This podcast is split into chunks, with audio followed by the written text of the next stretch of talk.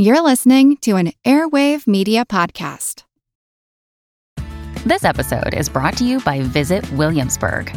In Williamsburg, Virginia, there's never too much of a good thing. Whether you're a foodie, a golfer, a history buff, a shopaholic, an outdoor enthusiast, or a thrill seeker, you'll find what you came for here and more.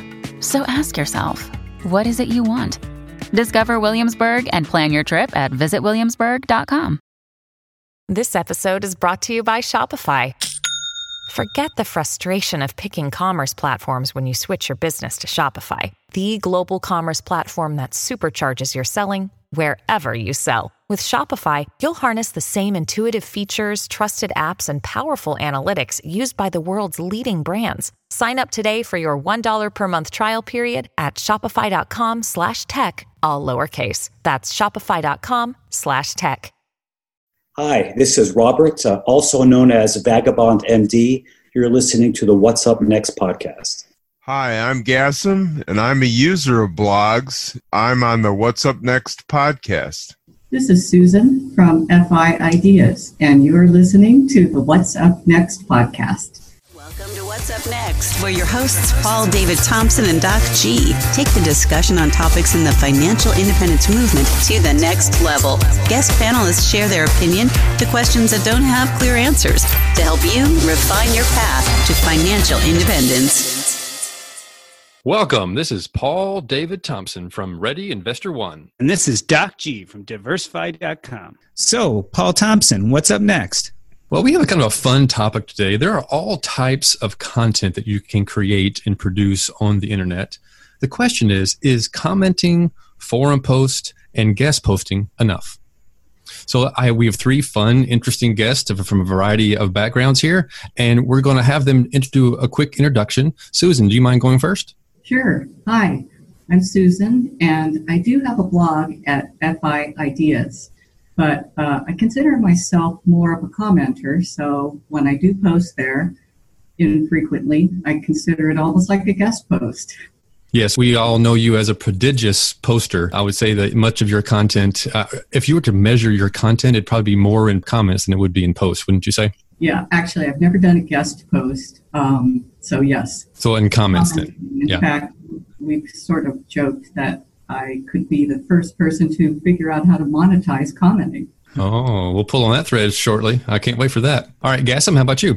Well, I uh, came to the FI community after I was retired, and I didn't know anything about about it at all. And uh, actually, I think POF was my first blog that I actually visited often, and I he asked me to guest post on his blog, so it kind of enticed me to become part of that aspect of the community. So my perspective is is that the posters act as contrast to the actual bloggers. And so, by the combination of posting, responding, and blogging, I think you better elucidate what people can understand or glean for their own perspective on how to achieve their goals. So uh, I think the I think posters. I mean, a lot of people come and they post basically to advertise their own blogs, but there's also a way to better um, tease out the truth, if you will. Great. I can't wait to tease out what, that conversation a little bit further as we dig in. Robert, how about you? Can you give us a quick intro? Sure. My name is Robert. I go by Vagabond MD in the physician financial community, and I've been an active uh, guest blogger, poster, and commenter on blogs for the last three or four years. So I wanted to open up by saying that when I wanted to research all of you for this podcast episode, I, I, did a basic Google search and I kept on coming up to Urban Dictionary definitions. So I'm going to start with you, Gasem. I assume that you call yourself Gasem because you're a retired anesthesiologist, but if you look at the Urban Dictionary for what a Gasem is, it says it's a guy who is generally crazy, parties hard, doesn't give two shits, absolutely hilarious, swears like a sailor, but has a very caring heart. So, you know, I find you fairly irreverent when you comment in some of the posts that I've seen you comment on. How far do you think your true personality is from this urban dictionary definition? bingo. I mean, it's pretty much it, I, and it's. I'm at a stage in my life where it it really doesn't matter. You know, I'm not like um, I don't have an, an agenda to uh, to really put out there. You know, I'm not trying to monetize. I'm not trying to make more money or anything like that. I'm just interested in living my life. And I think that, and that's how I am, and I think that's how I intend to come across. It's, I mean, I, I'm thoughtful in how I come across, but it's not so much about you know accomplishing some other goal. Yeah, and I think that that rings true as we read your comments. It certainly has in the comments that you've made on my blog. Uh, I'd like to carry this over to Robert. Same thing. So when you look at the Urban Dictionary definition for vagabond, it is someone who wanders or are often homeless. And I thought that was also a little bit fitting for you. Tell me about that definition and how it fits your way of engaging the personal finance community. Well, the origin of it was I, I read the book Vagabonding by Rolf Potts around the time that my uh, I was in the depths of my burnout period, and it was somewhat of an escape fantasy. So it was it was time to create avatar, a name for a nickname for forums, an anonymous name. That's what I came up with, Vagabond MD.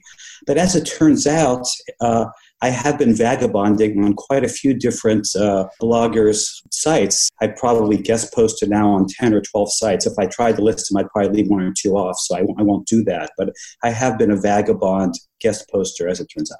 So, Susan, there also is an urban dictionary definition for a Susan. So, a Susan is a great person but doesn't always know it. Susans are caring and intelligent but never see the beauty in themselves.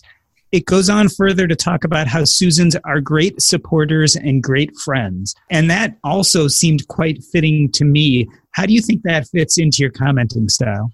Well, first of all, that's quite a nice compliment, so thank you. I'd like to think that I'm uh, that type of Susan.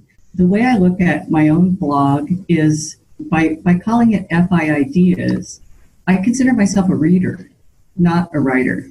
And I want to share the great content that's out there. And I think that by being a commenter, what I enjoy is reading different blog posts and trying to decide what it means to me if I can come up with something that either sums it up or a lot of times is contrary, but in general, wanting to share those ideas in some particular way and also to tweet maybe a single line headline if I can come up with it. So I consider it a bit of a challenge, but I do think that uh, many people, when they come into the FIRE community, they want to begin as a writer, but it's like, is anybody out there reading? Yeah, you know, as you say that, I think a lot about Gasem because Gasem, you definitely are a reader. There's no question. Every time you make a comment on a blog, it's very clear that you've thought in depth about what you're writing about. On the other hand, you're also quite a writer. I mean, I've looked at some comments that you've written that have been multiple, multiple paragraphs. Um, has there ever been a pull in you to start blogging, to start your own blog, since you're writing so much anyway?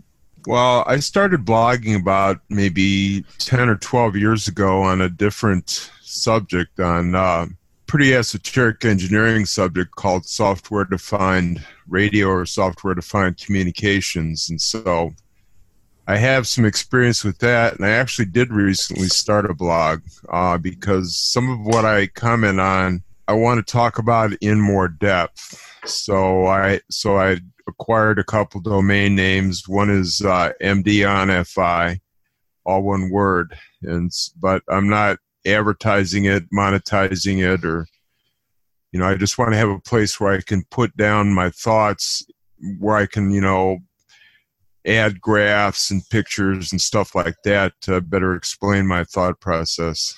Now, Vagabond, so it sounds like Gasem is moving towards the idea of maybe writing a blog. When I type Vagabond MD into Google, not only did I get the Urban Dictionary definition, but the first thing that came up, you know, when it suggests search terms, I put in Vagabond MD, and the first thing that comes down in that in that fall down box is Vagabond MD blog. And of course, when I click on that and do a Google search on Vagabond MD blog, all I see is guest posts in other places.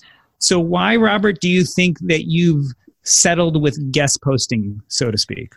You know, I don't think I have a unified message or a theme or consistent enough material to be a blogger in the way that I see uh, successful blogs uh, carried out. I mean, I think you're amazing in that you know you're able to put a blog out almost every day or every day. And uh, when I look at the other, you know, more successful blogs, even those that are able to do it a couple times a week, I don't think I have enough material for that. Plus, I think my interest has changed over even the last few years from uh, areas of financial independence, retire early, investing topics, including esoteric ones, to more about uh, the physician lifestyle, wellness.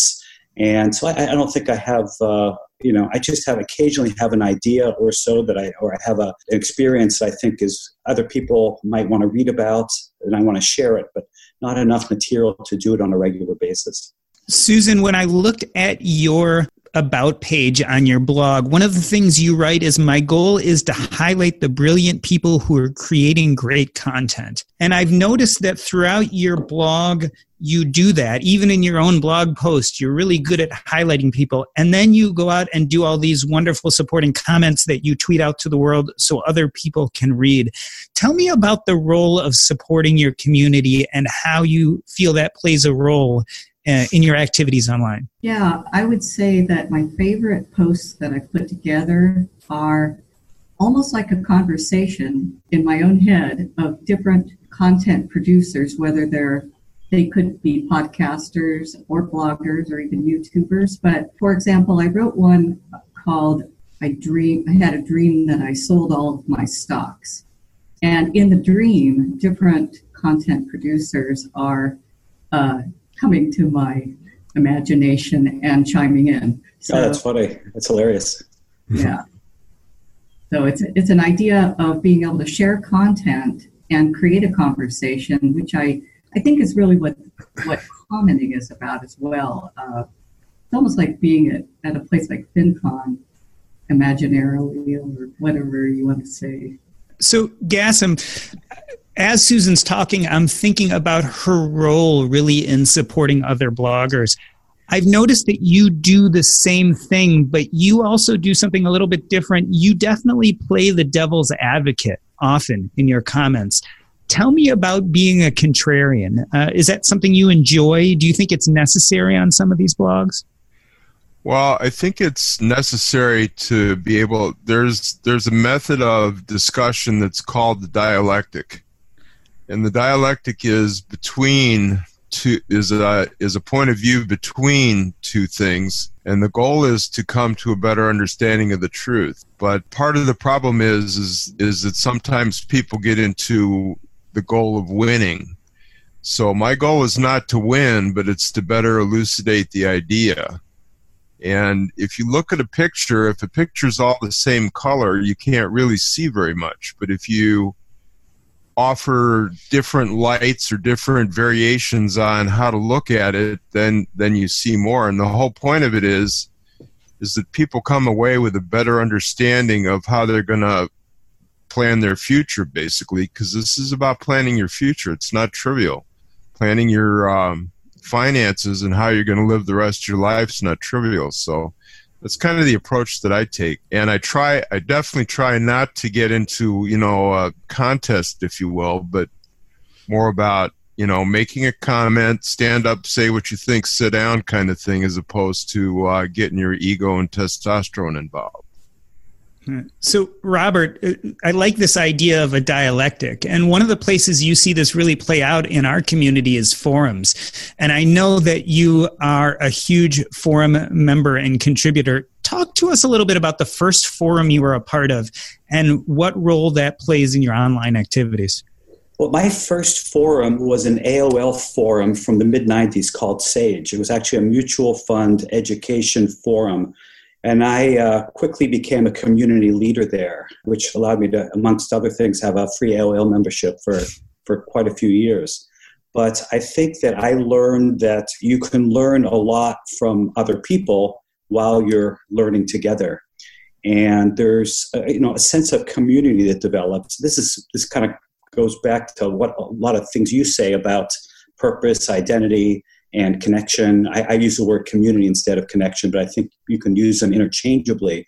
And I think we all in our uh, non-financial lives strive for those those sorts of uh, you know ideals. So I think that's uh, that's why I've liked forums, and I've been involved in forums of various kinds over the years since uh, the mid '90s.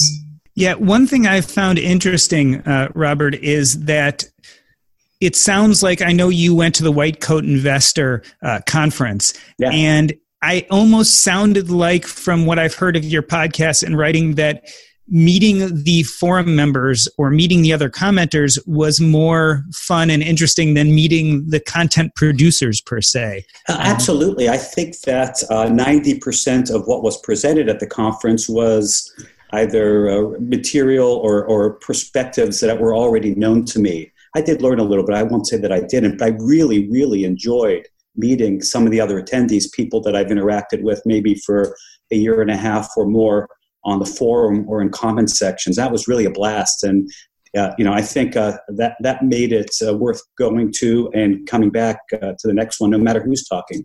Yeah, I, I hear there may be one in Las Vegas one day. So yeah. I know that might be on the horizon. Sure. So I'd like to transition a little bit over to you, Susan. One thing I've always noticed about your comments is they usually are on point. I mean, you usually pull out something very intelligent to say, very timely, and you usually do it in a witty manner. Talk to me a little bit about commenting etiquette. What do people do right and wrong when you're reading other people's blogs? Well, first of all, in order to do something witty and to point, it actually is something I'm practicing in the morning with my coffee. And I don't know that I could do it as quickly in a podcast format. And so I do take the time to read, ponder, and try to come up with what is the heart of what someone who's writing is saying. Just like Gasem mentioned, I think that coming up with contrary point is also a challenge that is interesting. If I can come up with something funny, sometimes I think that with humor, that we all we, can share a point that actually comes across and sometimes gets more conversation going and draws a, an interest. And I would give an example as uh, Dave from Accidental Fire occasionally does a turnip fire, which is a takeoff of the onion, which I love. I love that one. And in a witty manner that's along the way that you're saying, short, uh, funny, and bizarre headline is posed. And an example would be uh, I believe he had one about the rapper 50 Cent now changing his name to 68 Cent because of inflation. Mm-hmm. Yeah, we here at the What's Up Next podcast are great supporters of Dave and Accidental Fire, uh, not only of his blogging, uh, but also of his graphic t shirts, too. So uh, he, we are definitely a big fan of him. Gasem, there's definitely a commenting etiquette and I think we as content producers, I'm including myself here, really feel privileged when you take the time to leave a long and well thought out comment. But it goes the other way too. You seem to be somewhat selective in the blogs that you're willing to read. What what turns you off in reading a blog in personal finance? Agenda. When I you can tell what blogs are interested in addressing topics that I think show interest to a large percentage of people. And then there are blogs that are about making money. I'm less interested in blogs that are about making money. I'm not against making money, but you know, if it's just boilerplate content, I can get that anywhere. So, so you have to have original content and a content that's capable of being commented on. And you also have to have a blogger that's willing to put up with the give and take that's associated with that commenting. So, you know, somebody may not may and also you have to have a blogger that's not, you know, interested in winning. So there are some blogs that the blogger has to win.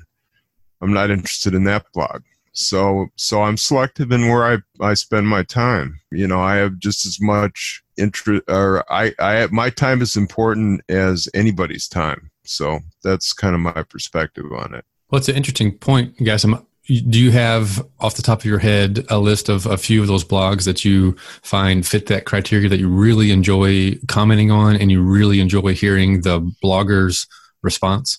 I like uh, Crispy Doc's blog. I like Dr. Money blog. I like of Finance. I like POF's blog. Let's see. I like Gasfire's blog. Robert, he mentioned Doctor of Finance. That's Hatton One. Yeah. And one thing she wrote actually is you did a guest post for her, and it was titled "When Vagabond Speaks, I Listen." Tell me a little bit about your agenda when you're guest posting. Well, uh, I don't particularly remember. I, have done a three guest posts for her now. I don't specifically remember the thought behind that post, unfortunately. But in general, I think her audience, it tends to be more mature physicians, maybe contemplating retirement or scaling back their uh, participation in their medical careers, maybe starting to do other things. And that's, uh, you know, I'm thinking about that audience when I'm, when I'm writing for her blog or I'm submitting potential ideas for her blog. So, Susan, when I look at all three of you and the amount that you comment, write, guest post, and are in forums commenting. I imagine that that takes up a lot of time. Susan, how many blogs do you think you read a day?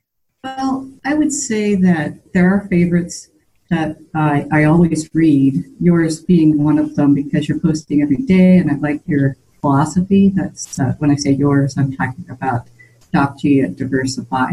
As far as how many, I would say that I like to go to Rockstar Finance and see what they're highlighting because that gives me the ability to see something new that I might not have heard of before. But I would say about five of them a day.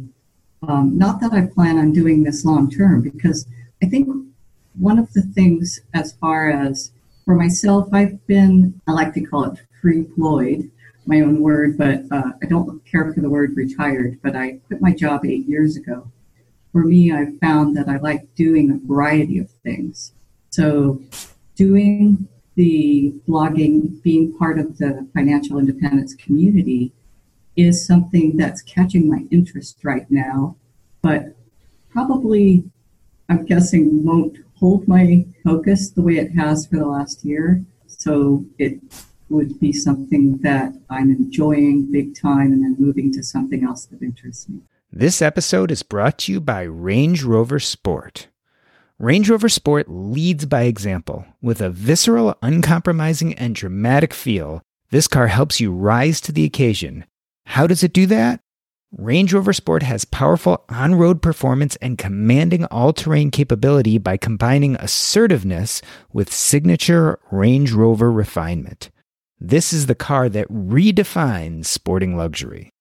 The new Range Rover Sport features advanced cabin technologies such as active noise cancellation and cabin air purification, purposeful cockpit like driving position, and award winning Pivi Pro infotainment is at the heart of the experience and provides intuitive control of the vehicle systems. Design your Range Rover Sport at LandRoverUSA.com once again, explore and build your Range Rover Sport at L A N D R O V E R U S A dot com. That's LandRoverUSA.com. Are you struggling to close deals? B2B selling is tougher than ever, and that's why I want to tell you about LinkedIn Sales Navigator. Fueled by LinkedIn's 1 billion member platform, Sales Navigator gives you the most up to date, first party data enabling you to unlock conversations with the people that matter. Sales Navigator helps you target the right buyers, surface key signals such as job changes or which accounts you should prioritize, and shows you hidden allies so you can find those buyers that are most likely to convert. LinkedIn Sales Navigator is a sales intelligence platform that helps professionals effectively prospect and engage high value customers, drive higher revenue, and increase sales performance. Right now, you can try LinkedIn Sales Navigator and get a 60-day free trial at linkedin.com slash earn. That is linkedin.com slash E-A-R-N for a 60-day free trial. Let LinkedIn Sales Navigator help you sell like a superstar today just go to linkedin.com slash earn and get started. Okay, I, I, like that. Let's maybe peel back the layer of the onion another layer deep, and let's talk about the conversations that you guys have been talking about, and what's the the the merit of the conversation that you are that you think the that, that you like to have that the financial independence movement should be having so I, I, there's a lot of content out there and it's rehashing a lot of the same material and i'm personally i'm thirsty for the next layer deep Gasem? well i think part of the problem is is that the the personal finance community is about accumulation right now and i'm in the middle of what i call deflation and deflation is a very different animal than accumulation so a lot of people write about what they're doing in their life, and that's accumulation. It turns out if you don't have a clear understanding of deflation, then you're wasting your time doing accumulation because you don't really have the ability to, to determine how that money is going to get spent. So, so if you think of a if you think of a triangle, accumulation is going up one side of the triangle, Deflation is going down the other side and you have to control how soon that how soon you deflate. You don't want to run out of money before you run out of life. So you know that's that's the real issue.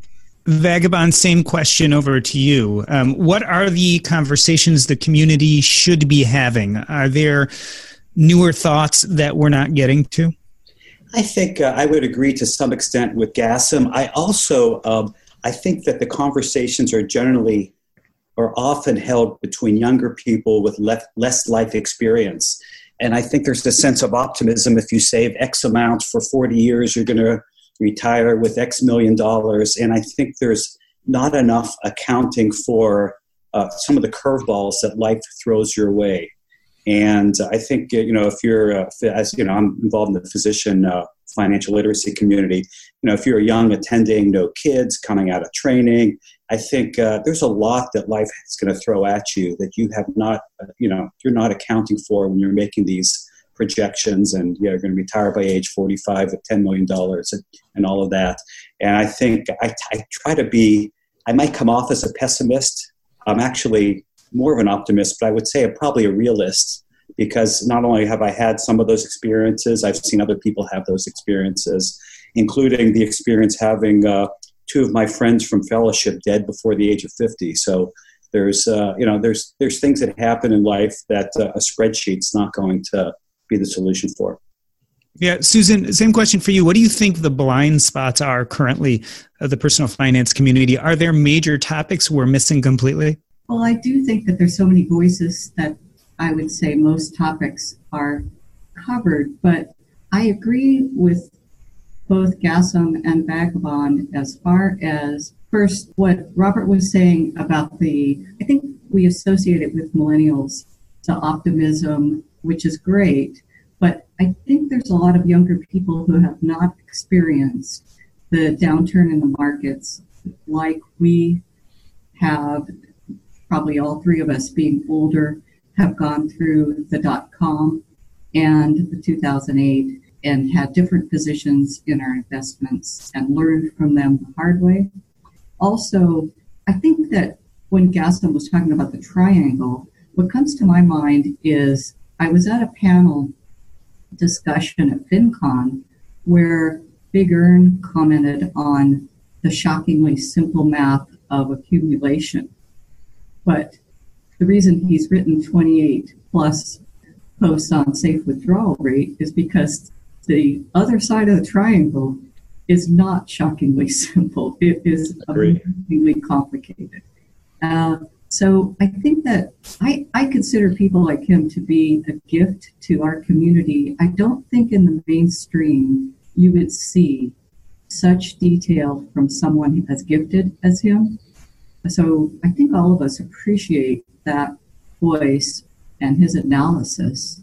Um, so, but I would say what I'm reading that although those type of financial topics catch my interest, ultimately, I think that I'm drawn to actual commentary on how we want to live our lives. And this topic of retiring early or financial independence comes to, it, it runs the gamut between people who are backpacking full time, maybe right out of high school without any type of education, and are doing six months on the Appalachian Trail, PCT, and just living very simply in order to buy food and a little bit of equipment, all the way to people who have $10 million and still feel that they're not ready to leave work.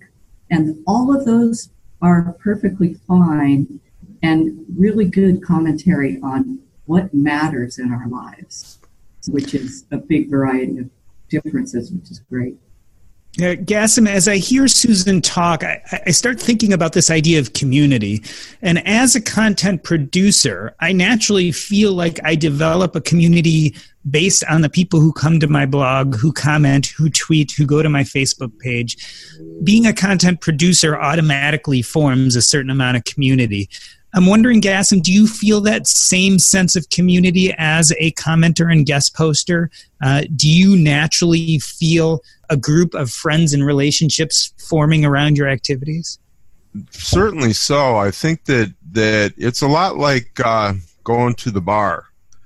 You know, when you're in college, you might uh, go to the bar after uh, a hard day of class or something, you, and you get to know the bartender a little bit. You get to know you know somebody else you see there quite often and you know the other people come in and get a pizza and stuff like that. And so, so you develop a familiarity i think with people. So there's not i don't think there's um it's not like you know going to church or being a member of a group like that but it's uh it's a, a larger more free form kind of situation but still people that i think you know respect I, I remember when I first started commenting on your blog, you once said that you would write something and then you go, "Oh, Gasem's going to respond against this." so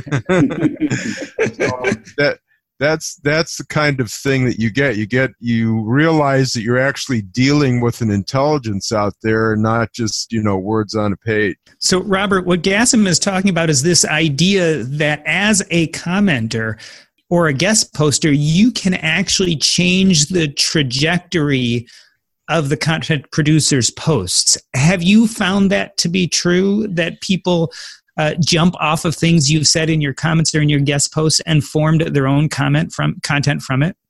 Uh, I, I, believe so. I think that uh, the piece that I wrote that had the most impact was the Adventures in Burnout, where I described my uh, descent into burnout and then my eventual recovery.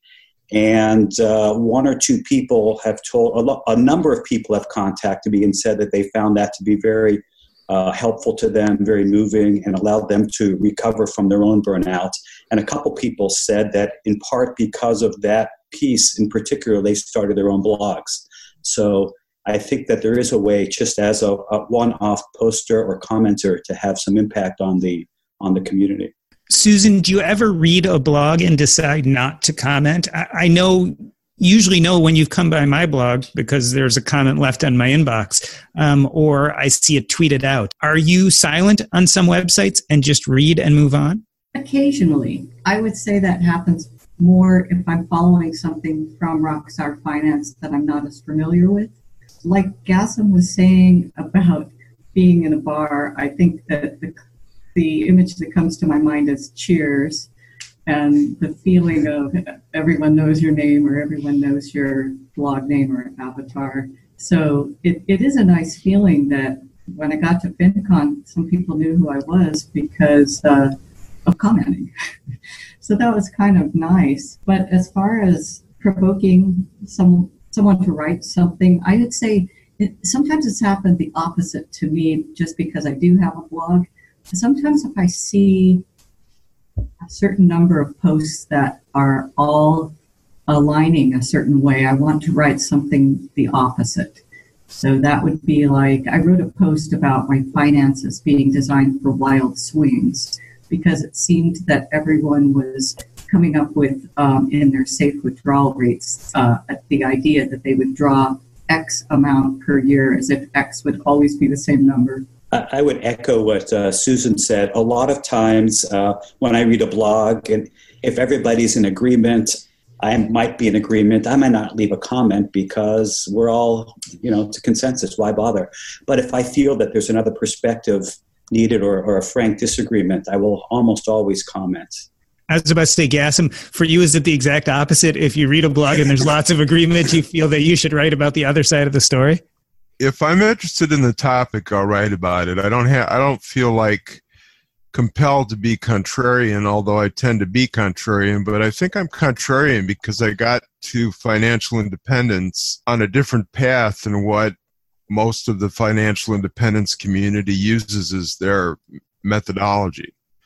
So in other words, I come I've been investing since 1975. So I've been through a lot of downturns, a lot of different styles of investing, a lot of speculative investing, stuff like that. So my depth of experience is a different thing than um, you know, buying Vanguard funds. So I'm curious then what is your advise your message based on all that experience you, you say you got to your state of financial independence a different way than is traditionally taught, which I, I consider the standard advice now to be VTSAX. That's in and especially as you're young, let it ride. And it's the whole Jim Collins simple path to wealth. Do you have a contrary opinion that you would like to share? Well, the thing is, back in those days, that stuff didn't exist. Vanguard wasn't didn't exist until 1975. Right things like IRAs and such didn't exist back then. So so the and the typical point of view was that you bought Fidelity Magellan and, and you know that was your that was your vehicle and so eh, but it also cost you 200 bucks uh, for a brokerage fee and it cost you 3% load so it was very hard to make any money back in those days because the broker was the guy who was making all the money. Now there's a very different sort of environment that you can invest in, and so people think it's easy. But, you know, it's not always it's not so easy. And I, I look at, for example, I look at this real estate crowdfunding I wonder, so what's this all about? you know, I mean, uh, uh, there's a lot of, I think, unpublished risk in that whole model that, and people view it like they're, you know, buying a Vanguard fund, and I'm not sure that that's uh, that's the reality of it. Re- speaking of reality share, for example, we Real, realty share. Yeah. so susan i wonder if this rings true with you too it, it, it, sounds like a little bit of what Gasem is saying too is that there's a different conversation that goes along with someone who's lived through some of the ups and downs compared to maybe a new blogger in their 20s. Do you find the quality of conversation you're having through blogs and comments is different based on the generation? Are you having different conversations with the baby boomer bloggers and the uh, Gen X bloggers versus the millennials and Gen Zs?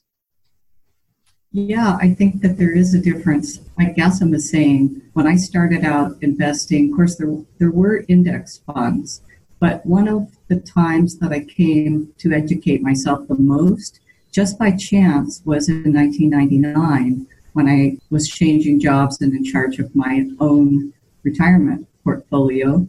And I discovered as I educated myself that most of the index funds were predominantly dot com so I ended up investing in individual stocks, which I, some of the things I've done are unconventional, but they, maybe I got lucky or not, but I learned a lot about the market by doing that. And I learned fundamentals such as, you know, price to earnings ratio, some of the basics. But I feel that younger people possibly are investing in the VTSAX, and it's been easy as the market's been up for 10 years. I was lucky enough to go to the uh, Chautauqua in Greece and meet J.L. Collins.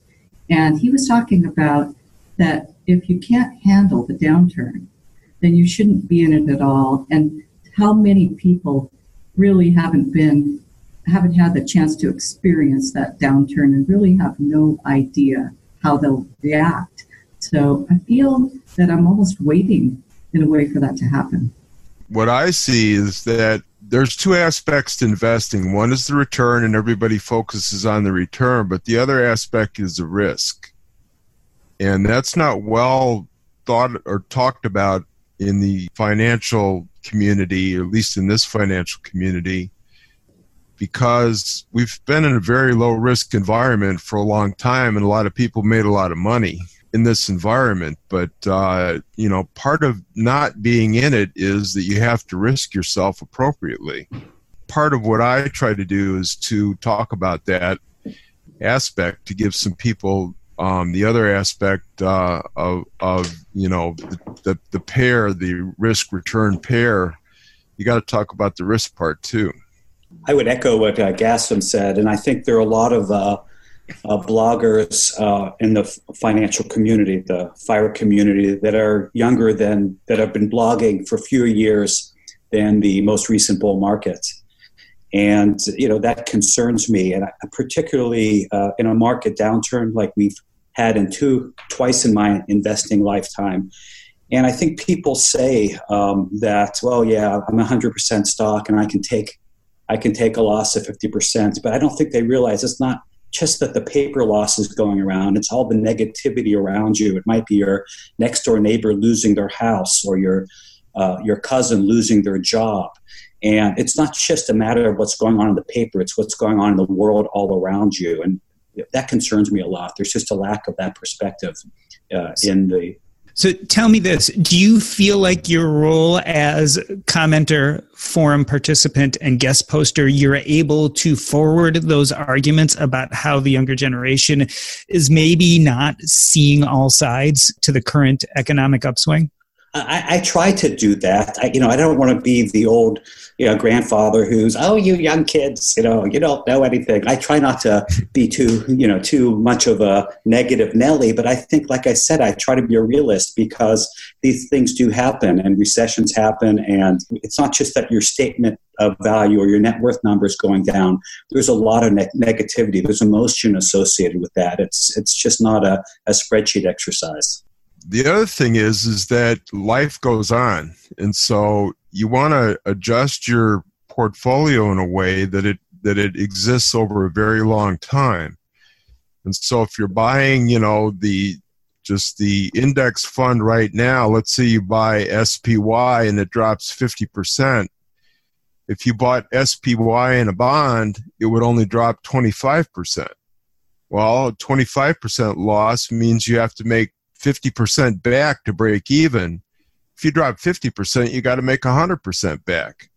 So by so you have to realize that, that that is going to occur over 10 years or 15 years or however long it takes. And so you have to take that that time um, variable in, into consideration as well, not just not just the instantaneous rate of return or something like that. I'd like to move to another sort of question. I'm going to start with you, Gasem. Susan has talked about going to FinCon. Um, Robert has talked about going to the White Coat Investor Conference. Uh, have you gone to any in real life, in person meetings? And tell me, is that uncomfortable for you? Do you feel like your place as a commenter is adequate in itself, or do you feel the need to meet, get out and meet people in person? I'm still trying to figure out where I stand on that. I may, you know, take a trip such as that um, at some point, but I live in uh, Central Florida, and so there's not a huge. It's not like living in Chicago or Vegas or someplace like that that has a lot of meetings. Although Orlando just happened, but I wasn't uh, available to make Orlando this year. But I may go at some point, to maybe DC next year, something like that. Um, bring my wife, and we'll see what happens. Yeah, Susan, you went to FinCon. We met there. Uh, you also went to Chautauqua. Has that changed your opinions on commenting? Maybe pushed you more towards other types of content creation, or has it made your interest in commenting stronger? Good question, because at, in both of those cases, I really didn't know what to expect from those meetings. And it's part of why I went. I enjoy the unknown and being a little bit out of my comfort zone. I think it's a topic that comes up a lot. But I would say that as I met different people, I, I can tell that I will be drawn to their content. One example would be at the Chautauqua, one of the presenters is Millennial Revolution, which is a couple who retired at age 31 in Canada. I think they are the earliest retirees. I absolutely loved their presentations, and uh, there was a parallel with a blog post that you've written, Doc G, called Three Roads for Three Brothers, looking at the different ways that uh, why people would leave work if they love it versus uh, get it done. And Kristy made a point of instead of taking the philosophy of following your passion to get a high paying job, uh, it would be akin to your first brother who just does the hike uh, as quickly as possible, gets it done. Uh, from her point of view, if you really want to follow your passion, you could do that in an early retirement and you would get your what she called FI armor. And I love this concept. And it was the idea that if you want to follow your passion, you have to worry about will you make enough money? Will you be good enough? And will people make fun of you in whatever that passion is? And like Gasem was saying, uh, he doesn't really care as he's now financially independent and he can comment however he wants. He doesn't care whether or not people like it or it, it satisfies him and his own heart. So I think that that is was very inspiring. So I would definitely be coming back to read more of their content. Yeah, Kristy, um, I've been reading Millennial Revolution for quite a while, and in fact, she's recording with us uh, in the upcoming week on an episode about uh, financial independence and mental health. Uh, so I definitely hear you. Uh, Millennial Revolution is an amazing blog, uh, and if any of the listeners have not looked them up, they should. I'm going to send this over to Robert a similar question Has meeting people in real life at the White Coat Investor Conference or in other places changed your opinions or your methods of interacting in the community? Are you commenting different? Are you doing the forums different? Are you guest posting less or more? Uh, I wouldn't say so. I think the fact that uh, I did meet Hatton One at the White Coat Investor Conference, and soon thereafter she started her blog. So you know, we were we had already sort of connected on the forum before we met in person, but we also were, you know, simpatico, and I think uh, we feel a, a, certain kinship, and that that was extended when she created her blog. But it really hasn't. Uh, I don't think it's really affected how I behave in terms of commenting or posting, but it certainly does draw you more into the community by meeting the people in person and, and having a beer with them or going skiing with them or whatever it is. I'd like to add that there were people who weren't at FinCon, and I was really disappointed that I wasn't able to meet. For instance, I love to read Fritz at the Retirement Manifesto, who had been to previous FinCons and even won a Plutus Award but wasn't present. Uh, I love the Freedom is Groovy blog, and I was hoping to meet the Groovies. They, they weren't able to make it this year. Another blogger that I, I enjoy the humor of uh, Freddy Smidlap. I don't know if you know his content, but he is really entertaining. So I was hoping to meet him in person. And another one is uh, Tanya from Budget and the Beach. And she's very, I would say, very real as far as sharing the details of her life. And I just appreciate how honest she is. So those are people that come to my mind, probably several others who I, I follow. So that in itself might get me to go and attend another gathering just in hopes that other people who I haven't met will be there. Yeah, I would certainly like to echo that is going to those events, those live events, even if it's just a ChooseFI group or a local meetup that is you almost can't imagine how friendly this community is. Uh, going to a big, big conference like like FinCon as not a content producer is, I would say, a, a non-issue. Um, the the community is very welcoming, very warming, very warm and welcoming. So, if, for anybody who is uh, doubtful, I would definitely listen to what these other guests have said that it's it's incredibly worth it. And it's not necessarily a financial reward that you're you're going for. It's a it's a community that that you find of people who are so openly willing and able to talk about money. So in in closing i'd like to circle back to the original question which was how should those listening engage in the community? If they don't have blogs or considering a blog but are reluctant for those of you who don't necessarily produce a lot of traditional blog or podcast type content, what's your advice to those out there who are reluctant to, to, to engage? Well, I would say, uh, I think if you're reading con- content and you find it to be useful, uh, educational, informative, and you you know have an opinion that is either in agreement or might extend the discussion or even disagreement, I, there's really no harm in making a polite comment, even if it's in disagreement. Uh, I've rarely, although I can think of one example uh, of somebody who's extremely popular, I disagreed with his premise completely, and he, he, he seemed offended by it. But that's very unusual.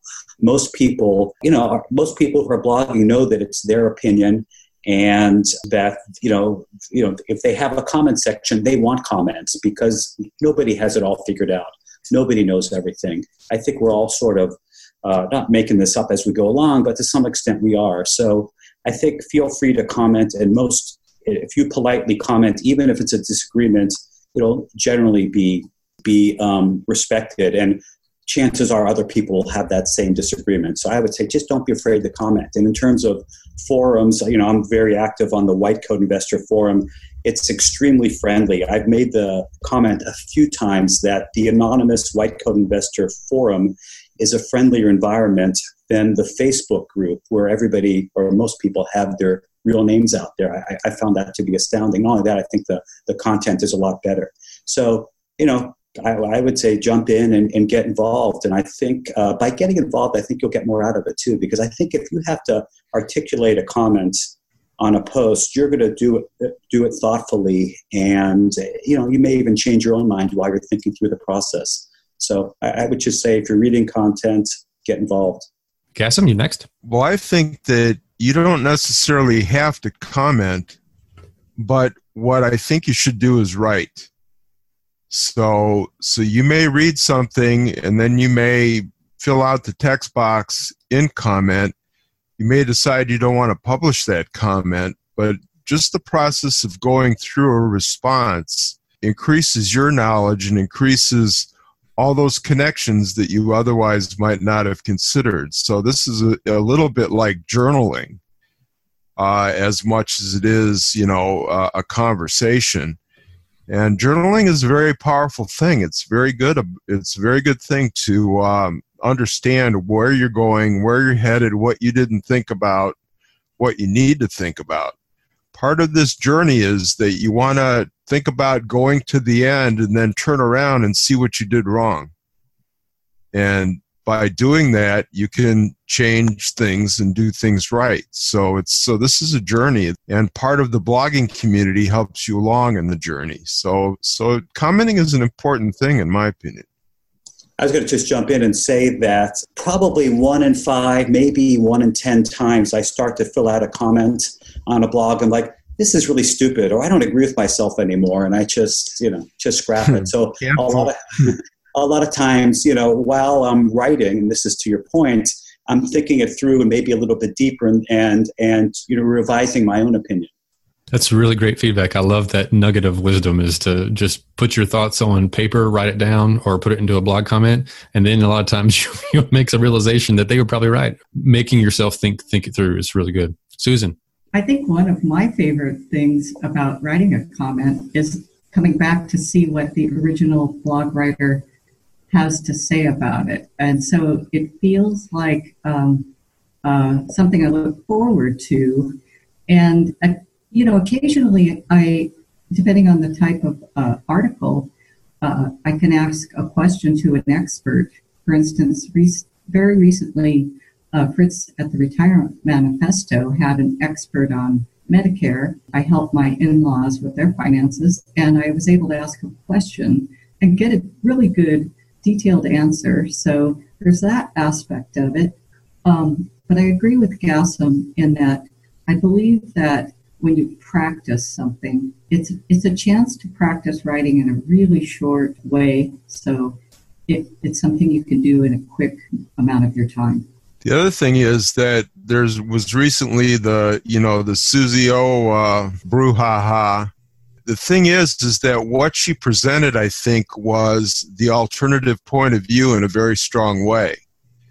And what I saw in the in the FI community was a lot of people reinventing their narrative to try to convince themselves that their point of view is correct.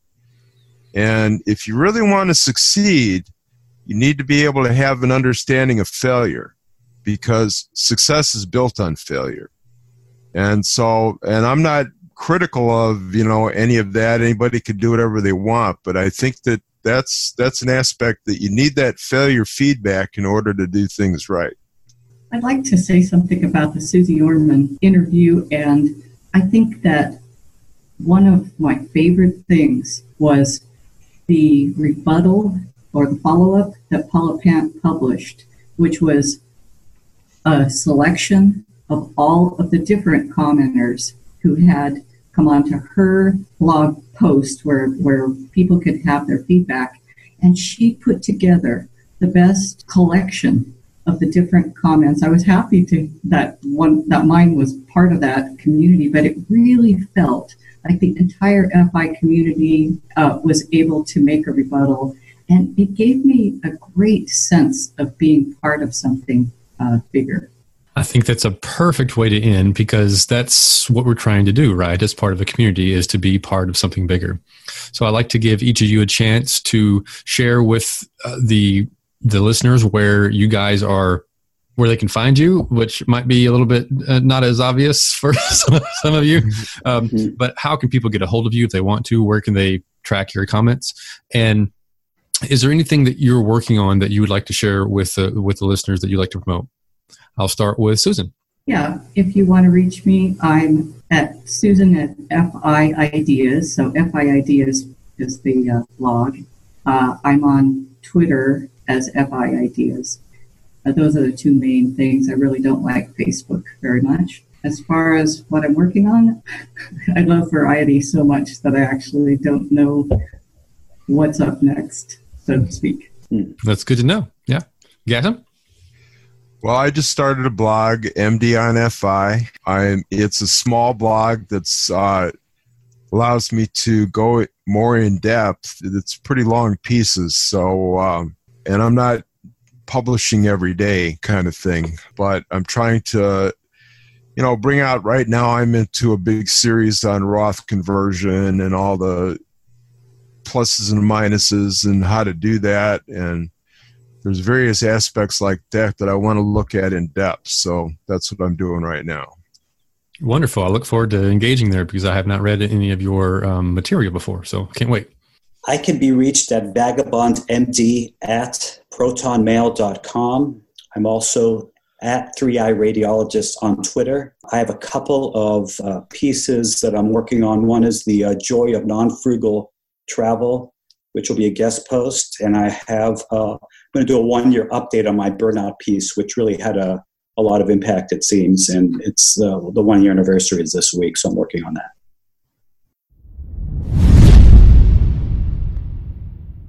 So, Paul, that was a, a lively discussion.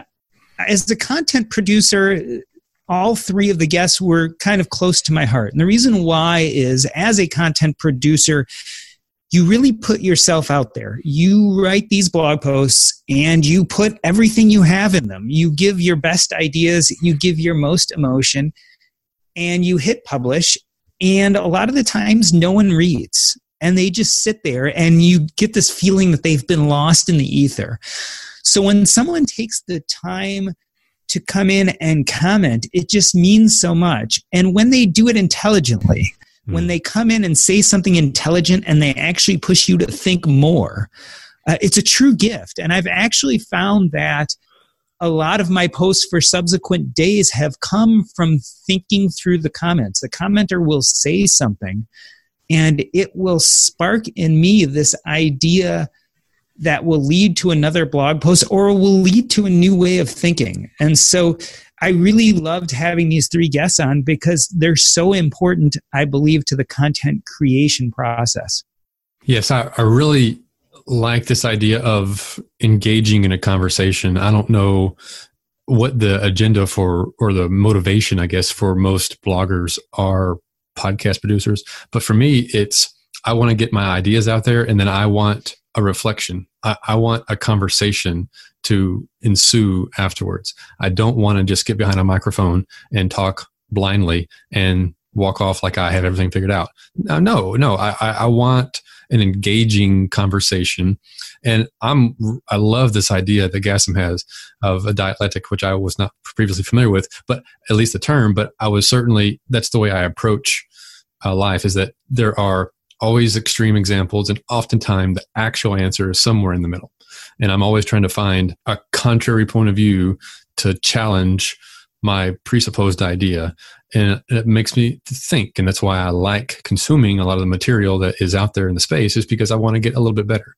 And by having an engaging conversation with commentary, creates that versus just blindly listening to all these different voices that with no conversation which is why i love the format that we've chosen here is that it's a conversation. It's not just somebody talking at you about somebody's story. I love those but i want to take it to the next level. What can we say that would help somebody think and refine their their step most of the people listening to this probably are already on the financial independent movement or they're on their own journey but how can they refine their path along that uh, along that journey to get to some place where they actually are finding more satisfaction and joy? So i think we as content producers especially when we're talking about bloggers and podcasters we really put ourselves in a little bit of a high stress position. You are expected to produce and produce on time and produce regularly, or no one's going to come back to consume your content.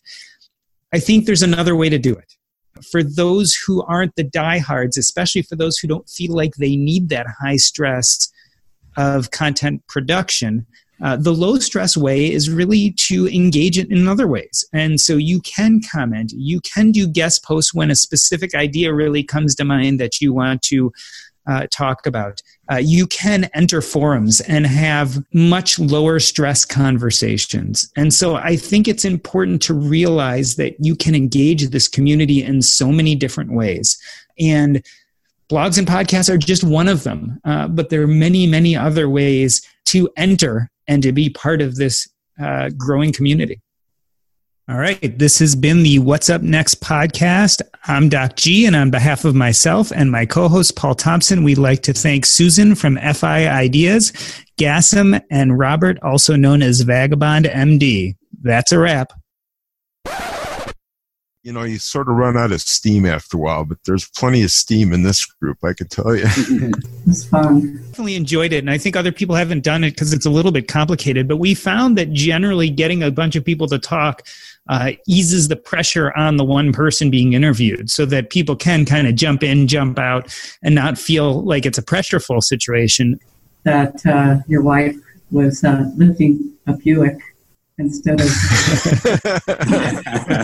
proud of my wife.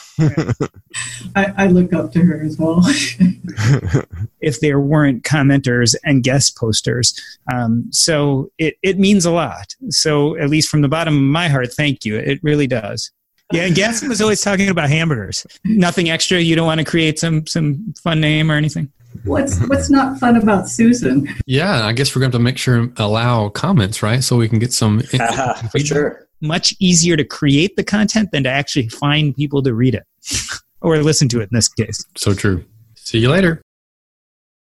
As a longtime foreign correspondent, I've worked in lots of places, but nowhere as important to the world as China. I'm Jane Perlez, former Beijing bureau chief for the New York Times. Join me on my new podcast, Face Off US versus China, where I'll take you behind the scenes in the tumultuous US China relationship. Find Face Off wherever you get your podcasts. Want to learn how you can make smarter decisions with your money? Well, I've got the podcast for you. I'm Sean Pyles, and I host NerdWallet's Smart Money Podcast. Our show features our team of nerds, personal finance experts in credit cards, banking, investing, and more.